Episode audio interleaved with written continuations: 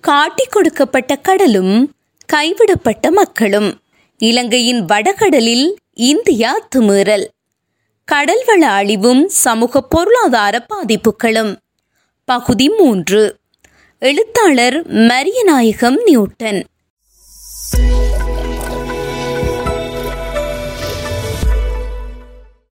இந்திய கடல் கொள்ளையும் அதை மூடிமறைக்க சொல்லப்படும் காரணங்களும். இந்திய மீன்பிடி படகுகள் நீரோட்டத்துடன் அவர்களின் வலைகள் அடித்துச் செல்லப்படுவதால் தான் எல்லை தாண்டுகின்றனர். இலங்கையின் கடல் பகுதியில் மீன்பிடிப்பதற்கல்ல என இந்திய அரசியல்வாதிகளும் ஊடகங்களும் இந்திய நாசகார மீன்பிடிக்கு ஆதரவாக செயற்படும் சில புலம்பெயர் இடதுசாரித்துவ புரட்சி பேசும் சக்திகளும் இந்திய படகுகளின் அத்துமீறலை நியாயப்படுத்துகின்றனர். எடுத்துக்காட்டாக தமிழ்நாட்டில் பிரசுரமாகும் புதிய ஜனநாயகம் பங்குனி இரண்டாயிரத்து பதினொன்று இதழில் எல்லை தாண்டிய கடற்கொள்ளை இவ்வாறு நியாயப்படுத்தப்படுகிறது. விசைப்படகுகளில் சென்று வீசுகிற வலைகளை கடல் தன் நீரோட்டத்திற்கு ஏற்ப பல மைல்கள் தூரம் இழுத்துச் சென்று விடுவதாகவும் இழுத்துச் செல்லப்படும் வலைகளை நீரோட்டத்தின் போக்கில் சென்றுதான் வெளியே எடுக்க முடியும் என்றும் பருவநிலைக்கு ஏற்ப மாறும் இத்தகைய கடல் நீரோட்டங்கள் பாக்கு நீரிணையில் மட்டுமன்றி உலகெங்குமுள்ள பிரச்சினைதான் என்றும் கூறுகின்றனர். தமிழக மீனவர்கள். எல்லை தாண்டிய இந்திய நாசகார மீன்பிடியை ஆதரிப்போர் அனைவரும் தொழில்நுட்ப சொற்பதங்கள் மற்றும் கடல்சார் கலை சொற்களை திரித்து சொல்கின்றனர். அல்லது அவற்றுக்கு தவறான விளக்கம் கொடுப்பதன் மூலம் இலகுவாக தெரிந்து கொள்ளக்கூடிய தரவுகளை நேர்மையாக எழுதாமல் மீனவர்கள் சொல்கின்றார்கள் என்ற சொல்லாடல்களை உபயோகிப்பதன் மூலம் உண்மைக்கு மாறானவற்றை எழுதி தமது அரசியல் அங்கடுத்தத்தை வெளிப்படுத்துகின்றனர். ரோலர்கள் எனப்படும் இழுவை படகுகளை பயன்படுத்தியே இலங்கை கரையோரத்தின் பிரத்யேக பொருளாதார எல்லைக்குள் இந்திய எல்லை தாண்டிய நாசகார மீன்பிடி நடைபெறுகிறது.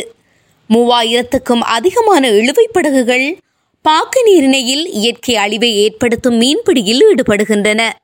இவற்றில் ஈராயிரத்துக்கும் அதிகமானவை மன்னார் கரையோரத்திலிருந்து பருத்தித்துறை முனைவரையான பிரதேசத்தில் மீன்பிடிக்கின்றன. இவைகள் அனைத்தினதும் வலைகள் நீரோட்டத்தில் இழுத்துச் செல்லப்பட்டா இலங்கையில் கரைப்பகுதியிலிருந்து ஒரு கிலோமீட்டருக்கும் உள்ளான பகுதிக்கு வருகின்றன. அடுத்ததாக இழுவை படகின் கடையாலில் பின்பகுதியில் பிணைக்கப்பட்ட மடியையே இயந்திர வலுவின் உதவியுடன் படகு இழுத்துச் செல்கிறது. மடியின் அல்லது வலையின் அசைவுகள் முழுவதும் படகின் கட்டுப்பாட்டிலேயே இருக்கும். அப்படி இருந்தால் மட்டுமே மீன்களை குறிவைத்து மடியின் உதவியுடன் பிடிக்க முடியும். ஒரு இழுவை படகின் வலுவும் இழுத்திறனும் நீரோட்டத்துக்கு தாக்குப்பிடிக்க முடியாதாக இருந்தால் அதனை நீரோட்டமும் கடலலையும் அதிக விசையுடன் வீசும் காற்றும் உள்ள எந்த கடலிலும் பாவிக்க முடியாது. குறிப்பாக பாக்கு நீரிணையில் பாவிக்கவே முடியாது.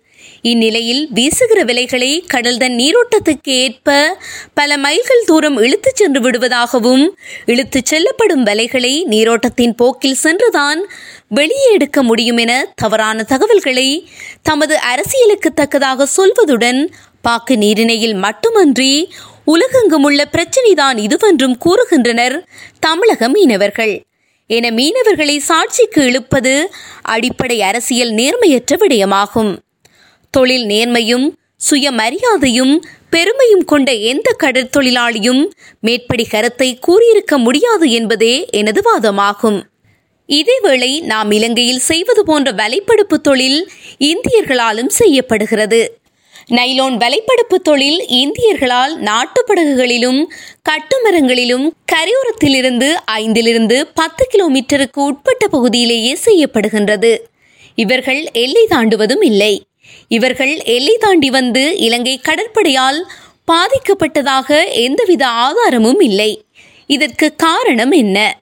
நாட்டுப்படகு மற்றும் கட்டுமரத்தில் தொழில் செய்யும் மீனவர்கள் உபயோகிக்கும் வலையின் அடிப்பகுதியில் கற்கள் கட்டப்பட்டிருக்கும்.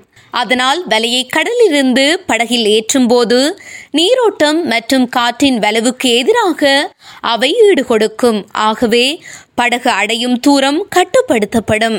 அத்துடன் இந்திய கரைக்கு அருகில் படுக்கப்படும் ஒரு கிலோமீட்டர் வரை நீளமான இவ்வலைகள் நீரோட்டத்தின் வலுவால் இலங்கையின் வடகரை வரையும் வந்தடைவது என்பது சாத்தியமல்லாத விடயம். இந்தியர்கள் நடத்தும் கடற்கொள்ளையை நியாயப்படுத்துபவர்கள் எவ்வாறு தொழில்நுட்ப சொற்பதங்கள் மற்றும் கடல்சார் கலை சொற்களை திரிக்கின்றார்கள் என்பதற்கு உதாரணமாக இழுவை படகு என்ற சொல்லை எடுத்துக்கொள்வோம். இந்தியர்கள் நமது கடல் வளங்களை இழுவை படகுகளை உபயோகித்தே அளிக்கின்றனர்.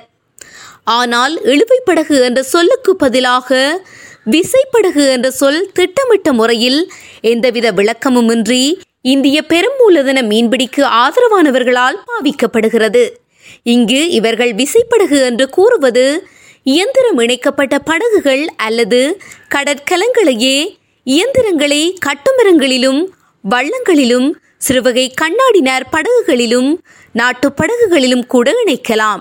ஆகவே விசைப்படகு என்பது பொதுவாக இயந்திரம் இணைக்கப்பட்ட எல்லா வகை படகுகளுக்கும் கப்பல் தவிர்ந்த அனைத்து கடற்கலங்களுக்கும் பொருந்தும். இதனாலேயே மீனவ சமுதாயம் கடற்கலன்களை வகை வகையாக பிரித்து தனித்தனியான பெயரை உபயோகித்து வருகின்றது.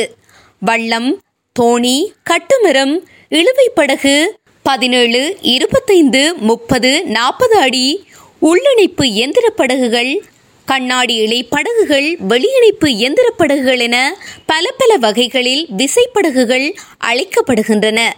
ஆகவே இன்று மீனவர் பிரச்சினை பற்றி விவாதிக்கும் போது எந்த வகையான விசைப்படகு என விவரிப்பதுடன் அதில் எந்த வகையான வலைகள் உபகரணங்கள் மீன்பிடிக்க பாவிக்கப்படுகின்றன என்பதை பகிரங்கமாக முன்வைத்து விவாதிப்பதுதான் நேர்மையானதாகும்.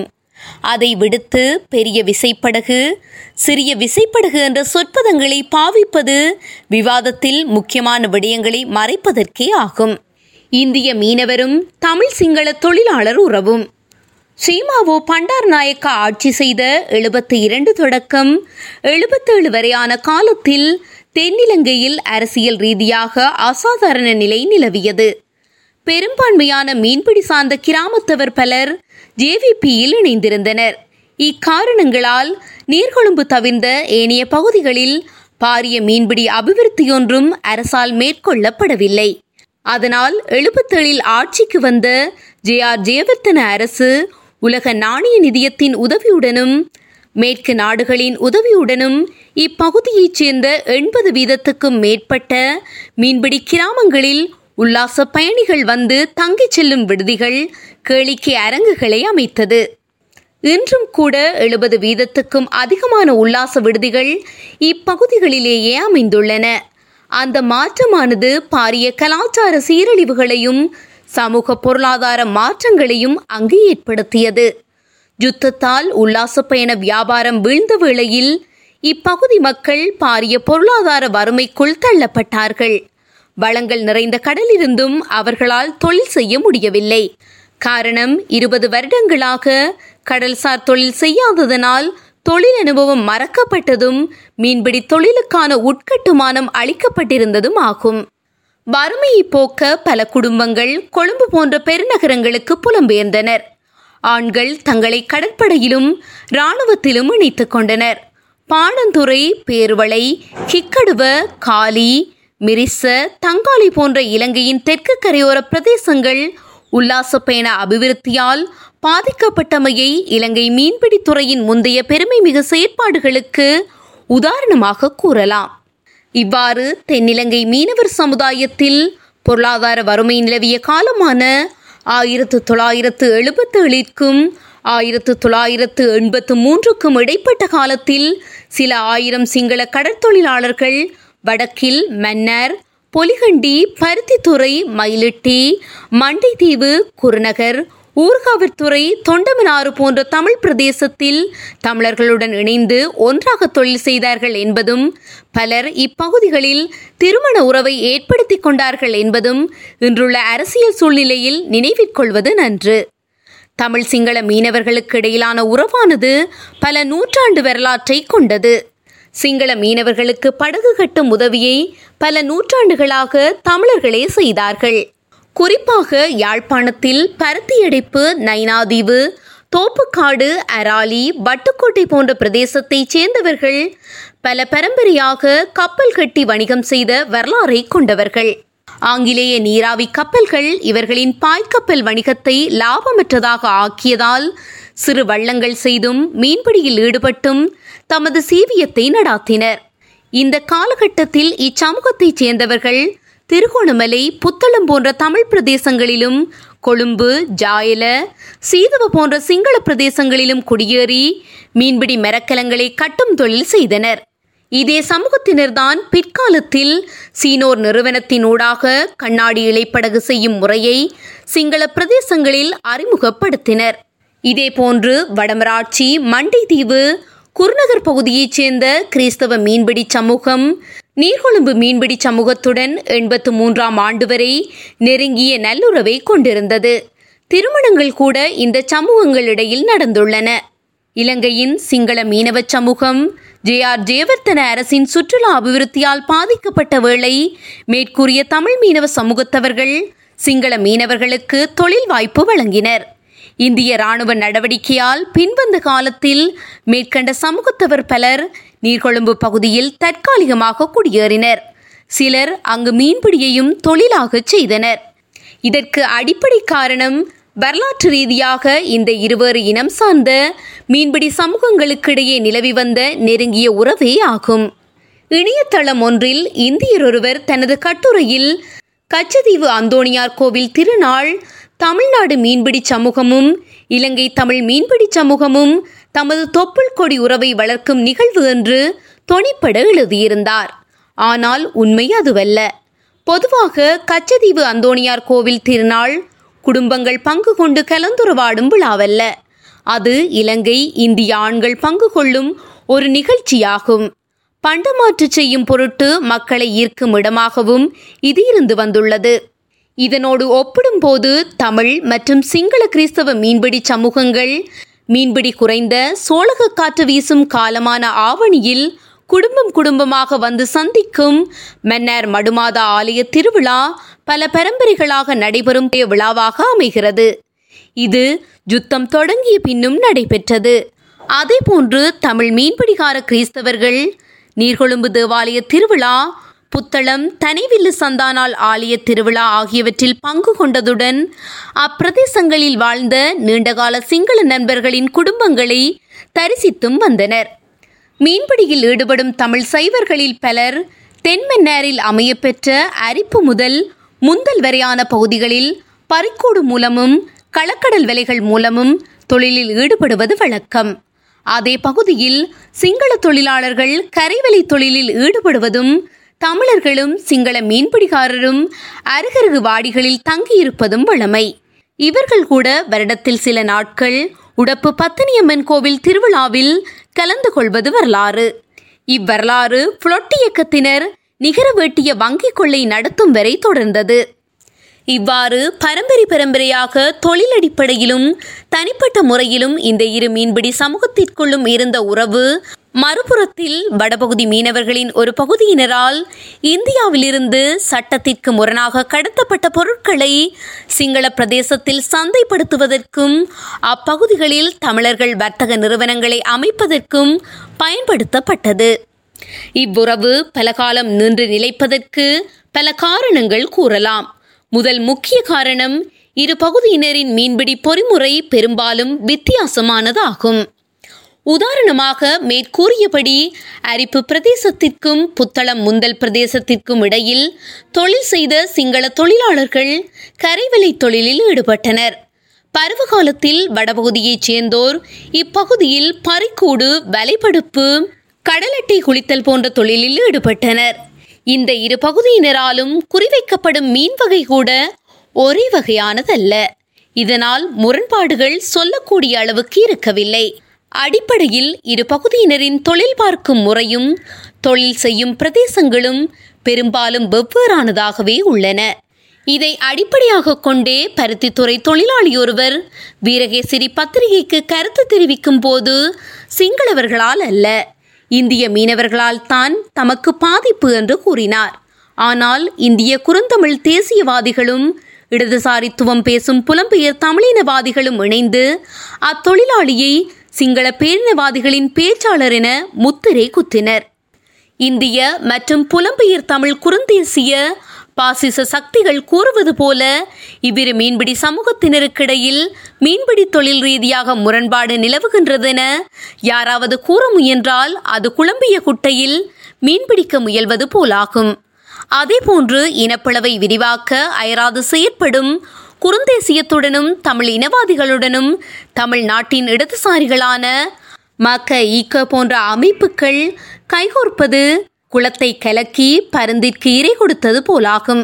குறிப்பு இக்கட்டுரை எழுதப்பட்ட காலத்தில் இலங்கையில் சிங்கள தமிழ் மீனவர் பிரச்சினைகள் தோன்றியிருக்கவில்லை ஆனால் இன்று நீண்டகால யுத்தம் தமிழ் மீனவ சமூகத்தின் புலம்பெயர்வு சிங்கள சமூகத்தின் கல்வி வளர்ச்சி மற்றும் தொழில் ரீதியான சமூக மாற்றம் பேரினவாத அரசியல் போன்ற காரணிகளால் இந்த இரு சமூகத்திற்குமான உறவு மங்கிய நிலையில் உள்ளதென்பது நிதர்சனம். தற்போது இக்கட்டுரை ஆசிரியர் முல்லைத்தீவில் நடைபெறும் தமிழ் சிங்கள மீனவர் பிரச்சினை தொடர்பான ஆய்வை செய்து வருகிறார். ஒரு நினைவு நினைவு மீட்டல். எனது கிராமம் இலங்கையின் பொருளாதார அடிப்படையில் ஒப்பீட்டளவில் அநேகமாக நடுத்தர வர்க்க மீனவர்களை கொண்ட கிராமம். அங்கு எனது தந்தை வழி மாமா ஒருவர் இருந்தார். அவரை ஐயா மாமா என்று நாங்கள் அன்பாக அழைப்போம். அவரை நான் எங்கு கண்டாலும் அவரின் பக்கத்தில் வந்து ஒழுங்கா படிக்கிறியா மருமகன் என்று விசாரித்துவிட்டு எனது சேட்டுப்பையில் பணம் வைத்துவிட்டு போவார். அதில் குறைந்தது ஐம்பது ரூபாயாவது இருக்கும். நாங்கள் அவரை ஐயா மாமா என்று அழைத்தாலும் ஊருக்கு வெளியில் அவரை சர்க்கரை சம்மாட்டி என்று அழைப்பார்கள். ஸ்ரீமாவோவின் ஆட்சி காலத்தில் அவர் பதின்ம வயதில் இருந்தபோது ஒரு நாள் அதிகாலை வேளை அவர் கோர்வலை வைக்க கடற்கரை பக்கம் சென்றார். அங்கே கரையில் ஆளில்லாத கட்டுமரம் ஒன்றில் சர்க்கரை மூட்டைகள் இருப்பதை கண்டார். கடத்தல்காரர்கள் கட்டுமரத்தை கரையில் விட்டுவிட்டு அருகிருந்த பற்றைக்கருகில் நித்திரை கொள்வதை கவனித்த அவர் கட்டுமரத்துடனும் சர்க்கரை மூட்டைகளுடனும் அங்கிருந்து தலைமறைவானார். பல வருடங்கள் கழித்து ஆயிரத்து தொள்ளாயிரத்து எழுபத்தி ஒன்பதாம் ஆண்டு டொயாட்டா ரோசா பஸ் வாகனத்தில் நான்கு பிள்ளைகளுடனும் மனைவியுடனும் ஊரில் வந்து இறங்கினார். ஊரில் அவரின் மனைவியை சிங்களத்து எனக்கு சிகிச்சித்தனர். ஆனால் அவரின் நெருங்கிய குடும்பத்தினரோ அவர் மனைவி தமிழச்சிதான் என்றும் அவர் நீர்கொழும்பைச் சேர்ந்தவர் என்பதால் அவருக்கு சரியாக தமிழ் தெரியாதெனவும் கூறினார். மாமா வரும்போது தனக்கு சொந்தமாக ரோசாமினி பஸ்ஸுடன் மட்டும் வரவில்லை. எமது ஊருக்கு முதன் முதலாக உள்ளக இயந்திரம் இணைத்த பாரிய மரத்தாலான படகுடன் தொழிலுக்கு தேவையான ஜப்பானிலிருந்து இறக்குமதி செய்த நவீன வலைகள் உபகரணங்களுடனும் வந்திருந்தார். உபகரணங்களையும் படகையும் அவரின் மனைவியின் உறவினர்களும் சில தென்னிலங்கை தொழிலாளிகளும் கடல் வழியால் எமது ஊருக்கு கொண்டு வந்தனர். ஊரே வாயில் விரலை வைத்து அதிசயமாக பார்த்தது. இவ்வாறு சர்க்கரை கடத்தியவர்களிடமிருந்து இவர் களவாடியதும் அதை வைத்து படகு வேண்டியதும் தான் இவர் சர்க்கரை சம்மாட்டி என்று அழைக்கப்பட்டதன் பின்னணி. சம்மாட்டி என்றால் வளமையாக முதலாளி என்று விளங்கிக் கொள்ளும் தன்மை கடற்தொழிலுக்கு சம்பந்தமில்லாதவர்களிடம் உண்டு. வளமையாக முதலாளிகள் தொழிலாளிகளுக்கு நாட்கூலி அல்லது மாதக்கூலி கொடுப்பது வழக்கம். ஆனால் இலங்கை மீன்பிடி சமூகத்தில் அது சிங்களவனானால் என்ன? தமிழனானால் என்ன? கூலி கொடுக்கும் வளமை எந்த காலத்திலும் இருந்ததில்லை. இலங்கையில் பங்கு முறைதான் பரம்பரை பரம்பரையாக இருந்து வருகின்றது. உதாரணமாக பிடிக்கப்படும் மீனின் வருமானத்தில் எரிபொருள் மற்றும் தொழிலாளிகளின் சாப்பாட்டு செலவு போக மீதமானது படகும் வலையும் சொந்தமான ஒருவருக்கு இரண்டு பங்கும் தொழிலாளிகளுக்கு ஆளுக்கு ஒரு பங்கும் வழங்கப்படும். வள்ளம் வலை வைத்திருப்பவர் கடன் வாங்கி வட்டி கட்டினால் அதற்காக தொழில் நன்றாக இருக்கும்போது ஒரு பகுதியை ஒதுக்குவர். அதே போன்று ஒரு தொழிலாளியின் குடும்பத்தில் ஏதாவது நல்லது கெட்டது நடந்தால் ஒரு நாள் உழைப்பையோ அல்லது உழைப்பின் ஒரு பகுதியையோ வழங்குவதும் வழமை. இதில் கிராமத்தில் உள்ள மற்ற தொழிலாளர்களும் பங்கெடுப்பது இயல்பாக நடப்பதொன்று. இதே போலவே கிராமங்களில் பள்ளிக்கூடம் திருத்துதல் கோவில் திருவிழா வீதி செப்பனிடல் போன்ற பொதுச் செலவுகளுக்கும் உழைப்பை வழங்குவர். இதை உழைப்படுத்தல் என்று கூறுவர். சர்க்கரை சம்மாட்டியான எனது மாமனும் சமுதாய வளமைக்கேற்ப பங்கு வழங்கி தொழில் நடத்துபவராக விளங்கினார். எண்பத்தி மூன்றாம் ஆண்டிற்கு பிற்பாடு உள்நாட்டு யுத்த சூழலில் கடல் நிலைய மீன்பிடி தடை சட்டம் இலங்கை அரசால் நடைமுறைப்படுத்தப்பட்டது. சர்க்கரை மாமாவின் தொழில் முடக்கப்பட்டது. எண்பத்தி ஆறாம் வருடம் முற்றாக தொழில் செய்ய முடியாததினால் அவரின் இயந்திர படகு கரையில் ஏற்றப்பட்டது.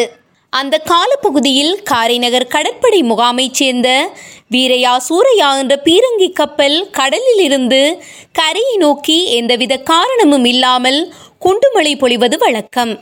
இதனால் மீன்பிடி சமூகத்தைச் சேர்ந்தவர்கள் பலர் கொல்லப்பட்டனர். வீடுகளும் கரையில் நின்ற படகுகளும் உபகரணங்களும் அளிக்கப்பட்டன. எண்பத்தாறாம் வருடம் சித்திரை மாதத்தில் ஒரு நாள் வீரையா சூரையா பீரங்கியின் குண்டுகள் சர்க்கரை மாமாவின் கரையோரமிருந்த அவரின் வீட்டையும் அதன் முன் ஏற்றியிருந்த படகையும் முற்றாக அழித்தன. குண்டு விழுந்து படகு தீப்பற்றி எரிந்தது. குடும்பத்தினர் காயங்களுடன் உயிர் தப்பினர்.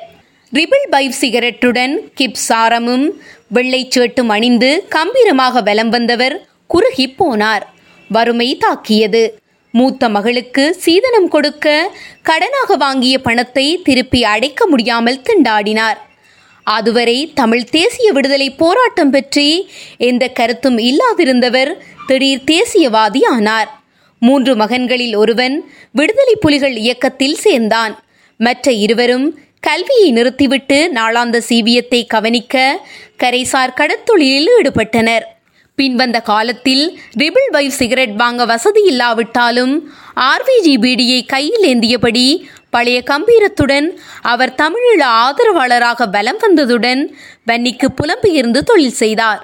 முள்ளிவாய்க்கால் அவலத்தில் மீண்டும் எல்லாவற்றையும் இழந்தவர் ஊர் திரும்பி மறுபடியும் தனது பிள்ளைகளுடன் கடற்தொழில் செய்து வயிற்றை கழுவ முயல்கின்றார்.